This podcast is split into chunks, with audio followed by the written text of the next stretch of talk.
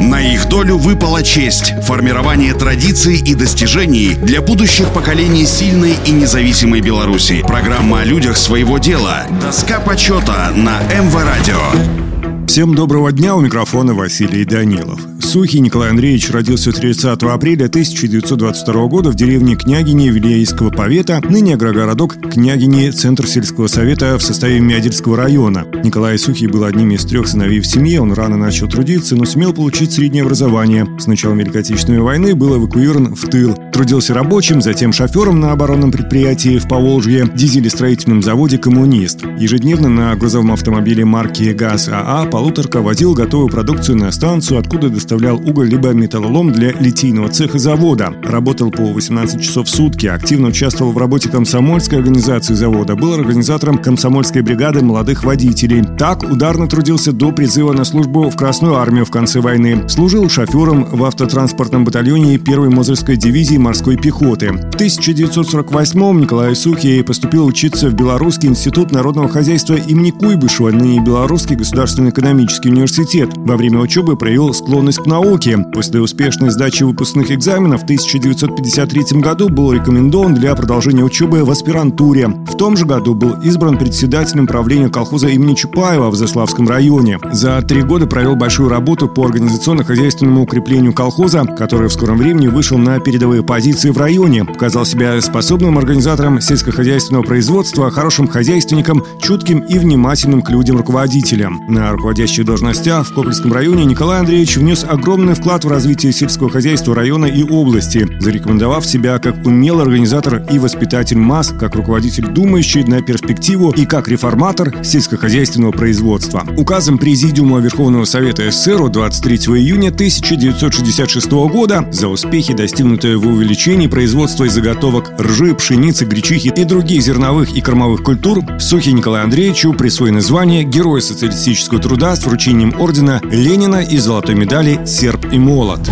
На их долю выпала честь – формирование традиций и достижений для будущих поколений сильной и независимой Беларуси. Программа о людях своего дела. Доска почета на эм вэ радио.